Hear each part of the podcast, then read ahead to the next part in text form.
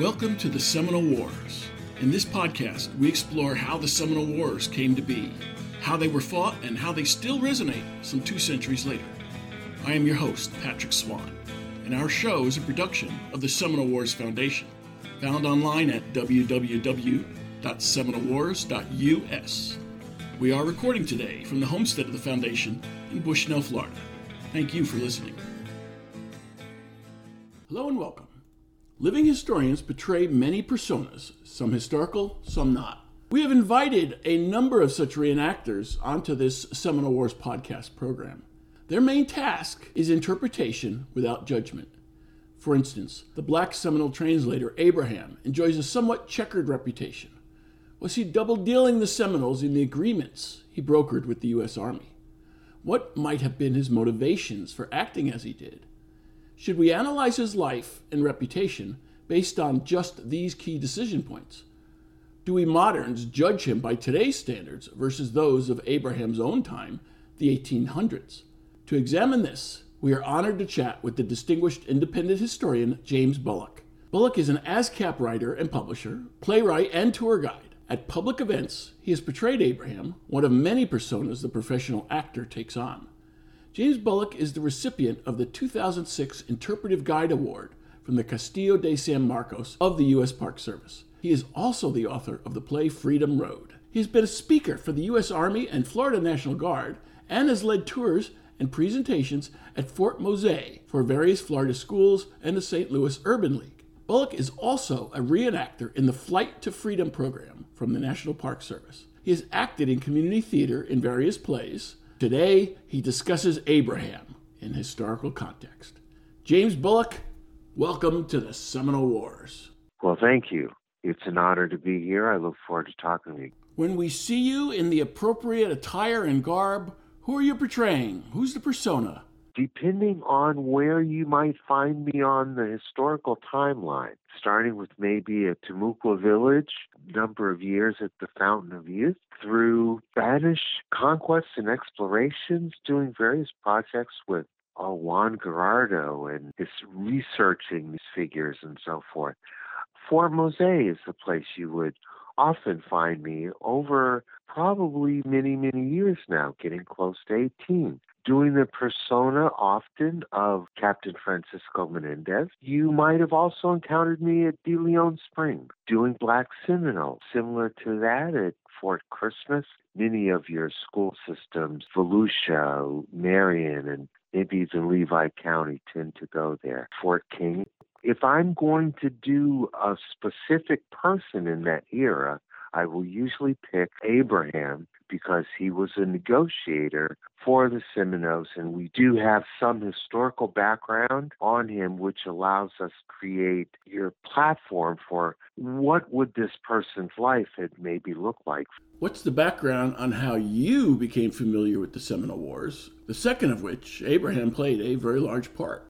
Well, by chance, in St. Augustine, I've lived very close to a place called Treaty Park. And when my family first moved here, I noticed a somewhat obscure sign, and it said 1825, the Treaty of Moultrie Creek was signed here, and the number of Indian groups were represented. Well, with a little further research, come to find out it was the largest gathering of Native American peoples east of the Mississippi River. And subsequently come to find out what was being discussed was actually about 25 million acres. One of the people who we know was there was a man named Abraham, and he seems to show up a number of times in the historical record as being a counselor slash being owned by Micanopy, who is of a very prominent Seminole clan. He shows up so often in this role as counselor that you also see the term sense bearer, uh, someone who I suppose in a circle would have tried to make sense of very complicated issues. So, to me, the fundamental point of interpretive historical presentation is in order to do the historical presentation, you have to understand the character that you're presenting, or at least their motivations. So it would seem as though Abraham befriended Osceola.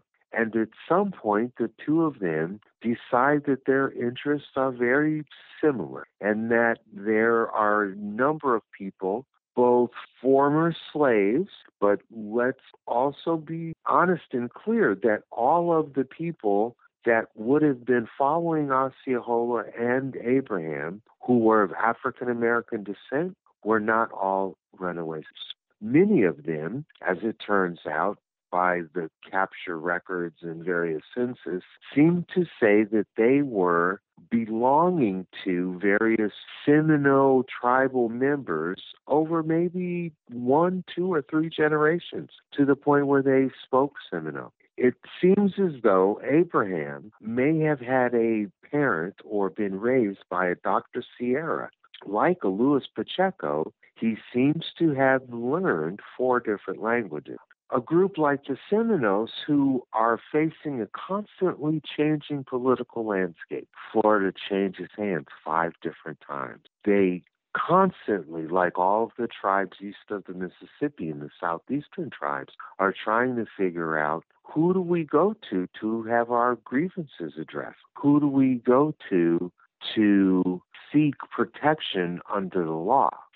So, in further research about this treaty, I find out that Abraham is able to convince a number of Indians to sign, but it's very difficult and under great duress. And it would also seem, under further research, that part of the reason for this was that because various officials on the other side of the negotiation table had been holding Abraham's family hostage, and that they boldly said to him, Get the Indians to sign this, or we will hang you and sell all of your family. So ultimately, over the course of several days, he perhaps persuaded them to realize that, first of all, it wasn't a talk and it wasn't a negotiation to be made with the United States because the United States had come to say so. It's taken four years to gather all you guys together to tell you that now we own Florida and that now you are under United States law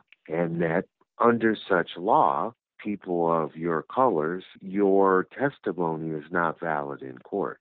So that kind of means you have pretty much no legal recourse. To me, the figure of Abraham was very interesting. He shows up at the Treaty of Moultrie Creek, but he doesn't abandon Black Seminoles. He doesn't abandon Osceola. He doesn't abandon Micanopy. Stays with the tribe and becomes known as Swanee Tustanon because of his brave fight delaying action at the Suwannee River where his village was on the western side, Cohajo's village was on the eastern side. To give you more background on this, many people focus on the Second Seminole War. This is all well and good. However, really, there are three Seminole Wars. The Second Seminole War has the historical personages of Osceola and Micanopy and John Horse and Abraham and, and the succession of generals who, going up through General Thomas Jesup, finally captures Osceola under the flag of truce. But the first Seminole War is actually a byproduct of the War of 1812 and the return trip of Andrew Jackson and Tennessee militia and various forces that make an unauthorized incursion into what was then Spanish Florida. These battles subsequently, including what was later called the Patriot War, were, depending on who you were, would ask, were successful or unsuccessful. But it reduced the territory that the Seminoles had. It perhaps galvanized their resistance more, as did the capture of Osceola. And that the remnants of people who would adhere to the armistice that they found places in what are now for lack of a better word, reservation, and perhaps certainly not what they would have wanted. Others were actually, depending on your use of words, deported, transported, removed, or immigrated, took their own advice and bought tickets west. But in terms of the five civilized tribes, as they would have been known by Jefferson, Madison, the men of those times, the devastating impact of having given up your tribal ancestral land followed by the giving up of your property value to take a reduced version of something in another place. This was part of the sticking point for the Seminoles because they said, well, it doesn't seem to have gone very well for the other tribes. The Cherokees tried to cooperate and a third or a quarter of them froze to death being marched out to Oklahoma. Choctaws and the Chickasaws and um, a separate band of Creek Indians were relocated to what was then called Oklahoma, which at the time translated to Red Man's. And they were all given a little piece in perpetuity, I believe said something. But the sticking point for the Seminoles was that they had no trust or desire to transport themselves voluntarily or otherwise. And the sticking point for the Black Seminoles? The sticking point for most people of color that would have been classified as of African American descent was that under the new American system, as well as the English system, it was permissible to break up families for sale. The treatment of slaves could range from what someone would consider benign in maybe a fantasy sort of way or one in a million kind of case to extremely sadistic. So their willingness to fight made certainly for a powerful alliance. And so that gives you some context that Abraham is a person who represented the Seminoles over several decades, probably as well as anyone could, both in terms of buying time and trying to protect as many people's interests as possible. How does knowing the context shape how you view the individual or how you portray the individual? If I thought that at the end of the day, my research conclusion was that he had made choices for his own benefit, I would have thought of him as being a less honorable person. I'm trying to imagine that there's a day outside of Fort King where he and Osceola are saying, well, any moment now, Wiley Thompson is going to walk out of this fort and we're going to kill him. So the central question revolves around this is that first, should we be so idealistic to think that any or all historical figures are going to be perfect? The answer would be no. Would the answer be closer to would all historical figures typically be deeply flawed. That might be closer to the truth. If I were to say Andrew Jackson, to some people, they would say, well, see, he's this. And other people are going to say, see, he's that. At the end of the day, as a historical reenactor, I'm not here to judge them. I'm just trying to portray their walk in time and space so that other people can contemplate that question if that question comes up for them, or contemplate the larger question, which is somebody had to negotiate. So if I was in Abraham's shoes, I have to imagine that he was both aware that his decision was going to affect the well being of his family, but that also, in a practical sense, a few thousand people were not going to be able to hold on to 25 million acres of land. They didn't have an army. They didn't have manufacturing. I think from a certain standpoint, you would look in the same way that Sitting Bull or Geronimo did. There were many times where they negotiated, and perhaps there were many times where they did not negotiate entirely in good faith. So that is both an indication that they were conflicted people, but possibly that they were strategists. At that point, they also realized that even with having accepted the basic principles in the agreement, that as a group, that they were still not protected. Traditionally, the federal government had overseen Indian affairs, but Jackson was deferring to the states, and the states were taking care of Indian affairs in favor of the whites in the states and not of the Indians. This led Jackson to encourage the tribes to move west because they were clearly not going to get a fair shake if they stayed in their own lands within the various southern states. And that's just for the Seminoles. There was no carve out for black Seminoles at the time except enslaving them for example, what that means is now let's say any of yourself or your listening audience, if there were such a thing as bounty hunter and they had a fuzzy picture of someone who looked like you, and they said, Well, so here we're here, and this is you, and your name is Toby, we're taking you back. If that only happened once in a million years, it's not a, exactly a big deal, except to you and to your family. But apparently, it happened frequently. And the incentives to pay bounty hunters and the fact that the images and descriptions of a runaway slave as someone's property were perhaps intentionally vague. I'm looking for someone with this complexion who's five foot six. Ooh. All right, so what if they don't take you? You're like, whoo, boy, dodge the bullet on that one. You walk home and you go, where's my wife? What do you mean? The bounty hunters took her and sold her and to where and exactly what is happening to her at this point. Hmm. Was a raw deal for both the Seminoles and the Black Seminoles. However, they did stick together on this. And that relationship, well, there's really something to it. I would say that it was both mutually protective and mutually beneficial. In the earliest days of Cowkeeper, Indians of the Southeast region are trying to adapt to Western expansion by creating a modified plantation, holding on to their land through agriculture and cattle. The best and quickest way for them to do that and to get up to speed is to have their own people of African descent. If those people of African descent find that, well, my master is actually this Indian family, I might find that my treatment and the expectations of what can possibly be done are a lot more humane. And that over a period of time, we have created a sense of bond. I would say that this would have always been true, also from the standpoint that the support system of the people of African descent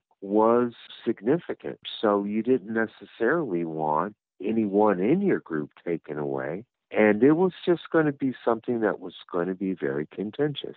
When the time came to resist the U.S. government's removal efforts, the Seminole and the Black Seminole stayed close together and planned operations to resist close together. Coordinated attacks from west to east Florida.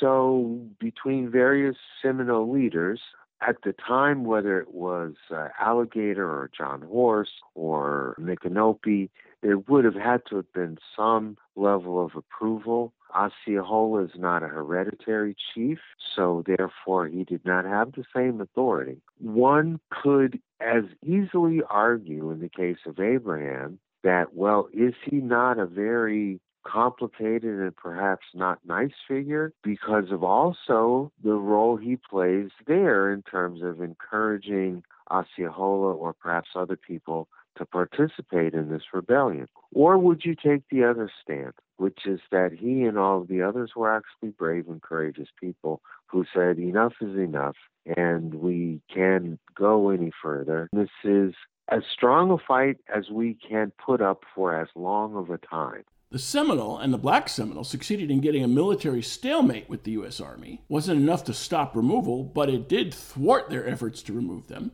That's when General Jesup decided maybe the military solution wasn't the most feasible to bring about the U.S. government's policy. Here's where some interesting things happen. General Jesup begins to see the war, him being, I suppose, seventh in line. He sees the war in terms of supply, and he says, Well, I need to build many more forts, even if they're not always occupied, and be able to just expand the territory that our troops can maneuver. And he says, and if I can reach a political solution, then maybe that's better than a military one. So the controversial call to capture Osceola and a group of people under the flag of truce. To some, one would say, well, this is something that was a court martialable offense, and others would say it was someone who was merely dealing with someone who was capable of terrorist act. Nonetheless, it would seem as though Abraham is caught in that initial snare. It would seem as though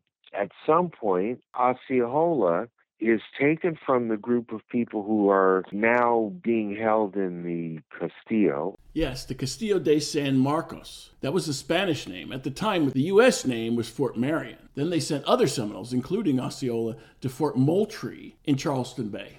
He's been sent South Carolina, where he will die subsequently, a couple of months later. There were a number of people 18, I believe, in total, out of the total of 81 captured, who somehow managed to escape from the Castillo. Between legend and story, Wildcat, or the man also known as Coacoochee, is among them, and that supposedly 18 people, depending on who you ask, either brazenly walked through the front door, they bribed someone, they fasted and got so skinny that they got through impossibly skinny slats in the wall, which seems equally improbable.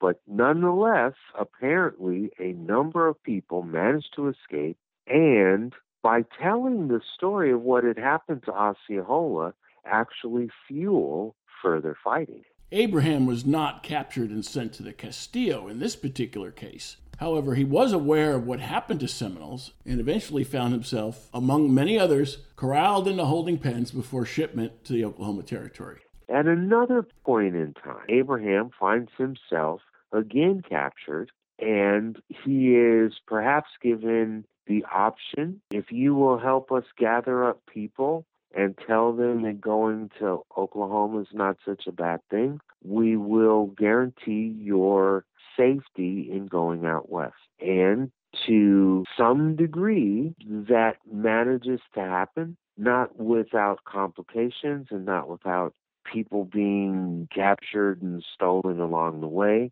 And not even was everyone safe once they reached Oklahoma. There were feuds and scores to be settled from the Creek Wars. And let it be said in the case of Osceola that even as a young boy, that he had seen, I believe, five of his villages burned down. His belief in negotiated settlement was very small if it existed at all. So, from that standpoint, I'm not avoiding answering you, but I reach an understanding of Abraham and an acknowledgement that he plays such an important part in the telling of that story that he needs to be talked about. I'm confident that our listeners now have a much more comprehensive view of Abraham and the personal and professional dilemmas he faced in trying to translate and really negotiate with the American Army on behalf of the Seminole. Trying to retrofit the logic, it seemed as though to me that he was trying to represent them as best as he could. And that no, he didn't want to say this is a bad treaty, but he probably did he probably said, I don't know what to tell you, except that they're not going to listen to you. And in all fairness, me as a modern person, I couldn't tell you how much 25 million acres of land is. I'm pretty sure that they had no idea, in terms of quantitative terms, what they were signing away.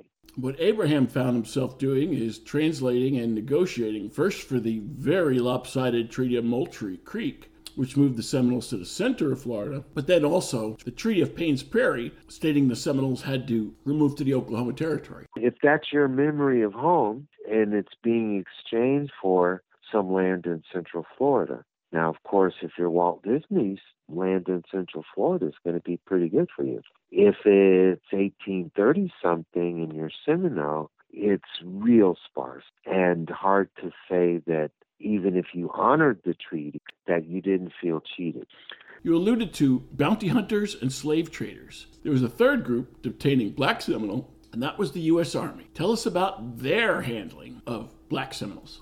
Let me mention another thing that's not so much related to Abraham, but to mention in the role of the military. That in the beginning, the Army is called here to keep the peace and protect the Indians. So their mission began to change as the hostilities broke out. They were also apparently unable to fully protect the Indians from encroachment and also bounty. So, in those regards, there again, you could judge any of those generals as successes or failures, But in all fairness, you'd have to say, well, what was the context that they were working with? What were the rules in the operational theater? Some, particularly in the early parts of the Seminole Wars, the first, the early part of the second, some of the black Seminoles are veterans of service of English armies, War of 1812, or even earlier. So, in that case, I think that there was a degree of begrudging respect. There was also a degree of respect in terms of that it was understood that the army was composed of people who were sent to enforce certain rules, whereas people who were there in unofficial capacities were driven by financial concerns and therefore had their own sets of ethics. The Army would follow through on the government's policy, but the Army did not want to become slave catchers. Right. You had some very vocal arguments going on at the time. John Quincy Adams had a few things to say. Was a very strong advocate of the fact that, in his mind, the Southern political bloc that was represented by Planter was controlling the argument by stating that these people were such a threat. Other people might have said, well, no one really wanted or could have done anything with Florida then. Why didn't they just leave them alone? But that is inconsistent with the tenets of manifest destiny, which is the philosophical belief system which helped support the Indian Removal Act of 1828. And it was further complicated by the fact that during that Christmas holiday of 1835, when 27 plantations were burned down, the people who were previously enslaved on those sugar cane plantations, some of them escaped, some of them perhaps died, some of them chose to go with the Seminoles, some of them were taken, some people would say some of them were held hostage. Not all of them were really prepared to live on their own or more independently than the life that they had lived on a plantation. But there were a number of people from the area in the planters class whose basic idea was I don't care if you send the Indians to Oklahoma, but all of the black people belong to somebody around here and they are part of our labor force. So we're not really happy to hear that your negotiation involves removing people of color. And I think to minimize your losses and to realize that there's a couple of things that are pretty huge coming up on the event horizon. One of them is the Alamo and the war with Mexico, and the other is the discovery of gold in California. The national attention, resources, and the generals and the armies will be sent to different places. And I think that General Jesup was thinking in terms of let us expedite matters. This is the best way to resolve what potentially was a dangerous situation. And that was having the Seminole remove with their bona fide property, as the agreement of capitulation stated, so that the black Seminoles could accompany them to Oklahoma. Yes.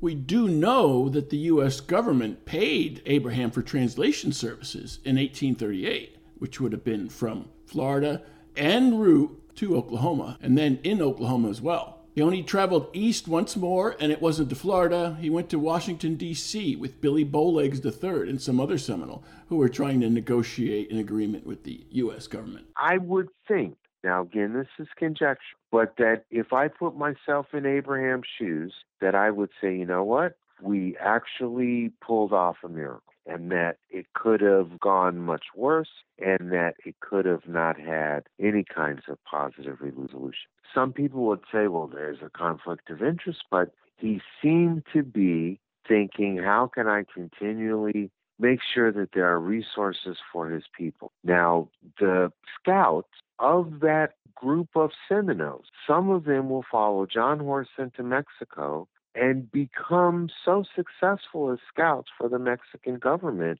that they're hired to fight Comanche. Their renown becomes well known and they're hired on the Texas side of the line to where the Negro scouts will eventually morph into the Buffalo Soldiers. James, you're a living historian, a storyteller, an interpreter.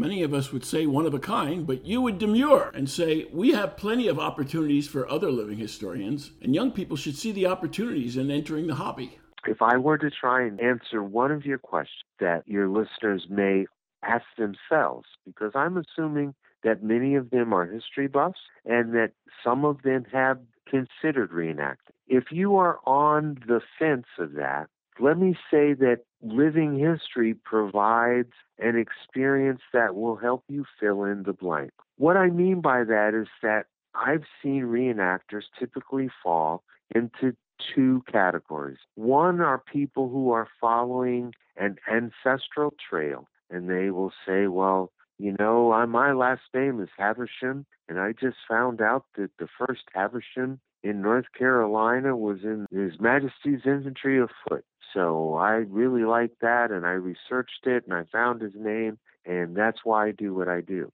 Then there's another group who are sort of your academic approach to history in that they're saying this is an interesting era or an interesting occurrence. Let me play a part in it and see what it looks like from there. Well, if you do it that way, then you realize that, gee, those coats that they were wearing in the Civil War, my God, if it was 90 degrees, you're like basically roasting. That's a huge revelation if you're a historian, right? Now you think about Shiloh or Devil's Den. First of all, ask yourself, what was the temperature, right? And then ask yourself, did everyone have shoes? And then ask yourself, did everyone have food that day? Because we can't assume as modern people that things were the same then as they are now. If you've been a reenactor and someone gives you a piece of hardtack, you'll just laugh as, as well as all the people around you because they'll say, well, we'll just wait until you realize that you might not want to risk breaking a filling or to try and eat this thing. And then probably, yes, it would be better to soak it in a cup of coffee, right? And then if you are a historian, you begin to say, well, gee, I can only imagine what the night before a big battle was like as the boys from this regiment are all sitting around the campfire. There are different times and different circumstances in which the odds were greater. Most people who study history, if they're from Texas, they will tell you there's a group of people who died at the Alamo who actually fought their way into it. You know, I mean, that's either insane or an amazing degree of courage. But you really have to put yourself, I'm not going to say you have to, but one of the ways to really get a full understanding of history is to try reenacting because then okay so say for example you're a fan of the american revolution and french and indian war era and you get your kentucky long rifle or your brown bess now you get to see well how hard is it to reload this thing? And what if there's a native person like 20 feet away shooting arrows at me? Ooh, well he can shoot seven arrows in the time it's going to take you to reload. Aha! Well you read that a million times in a book but until you've actually stood there with another person grinning at you because they know they're going to kill you in a second, and you go, dang, this thing. How many weapons were found on battlefields XYZ back in the flintlock days with the ramrod still in the barrel? Right? And in the heat of battle, they're just like, gee, did I put the powder in? Oh my God. Gee, did I, oh, oh, did it, uh, and incredible. You're standing in a row with your friends. So essentially, I would also say this in closing is that the individual person in a presentation doesn't usually understand the academic part. Unless you're a historian, they don't care how many Seminole Wars there were. One's enough. You know, they're trying to figure out what that was all about. For most people to understand that there was a guy named Osceola is about as much as they're going to get from the Seminole Wars in terms of education. Good, bad, dreadful, sorry, but that's the reality. If more people came to events or historical museums or parks, that number would go up and you would have a better understanding of who we are as Americans. Because again, let me remind you, I am not here to judge Abraham, even if I'm being a reenactor of Abraham right? And as Abraham, I am not there to judge Wiley Thompson. I can only state, wow, I'm talking to my friend in 1835 here. The guy's name is Osceola, and he's really angry because he says somebody stole his wife and family, and and it's Wiley Thompson's fault. And you know, I mean, I wasn't there, but something happened that changed the course of history. And that's where I think the two groups intersect. That's what people find interesting. James Bullock, thank you for a fascinating discussion and appraisal of Abraham. We'll have you back to talk about other figures in the Seminole Wars. But for now, I just thank you for joining us today for the Seminole Wars podcast. Mm, thank you. Thank you, my friend.